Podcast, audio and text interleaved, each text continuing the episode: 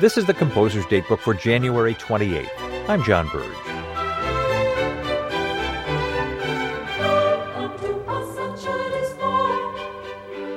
It's nice when talent in one field recognizes and appreciates it in another, but this is not always the case. Take, for example, Jonathan Swift, one of the greatest English writers of the 18th century, and George Frederick Handel, one of that century's greatest composers. In 1742, Handel was in Ireland, preparing for the premiere of his oratorio Messiah at the Music Hall in Dublin's Fishamble Street and he wanted to use the choir boys from Dublin's two cathedrals, Christ Church and St. Patrick's. Jonathan Swift was the Dean of St. Patrick's, and on today's date, the author of Gulliver's Travels penned a flaming reply to his subdean.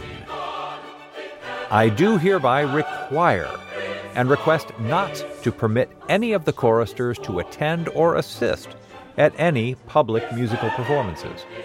And whereas it hath been reported that I gave a license to assist a club of fiddlers in Fishamble Street, I do annul said license, entreating my said subdean to refuse such songsters, fiddlers, pipers, trumpeters, drummers, drum majors, or any such sonic quality. History does not record Handel's response, but he did, in point of fact, eventually get to use the St. Patrick's choir boys and other songsters he requested. Composer's Datebook is produced by APM, American Public Media, in collaboration with the American Composers Forum, reminding you that all music was once new.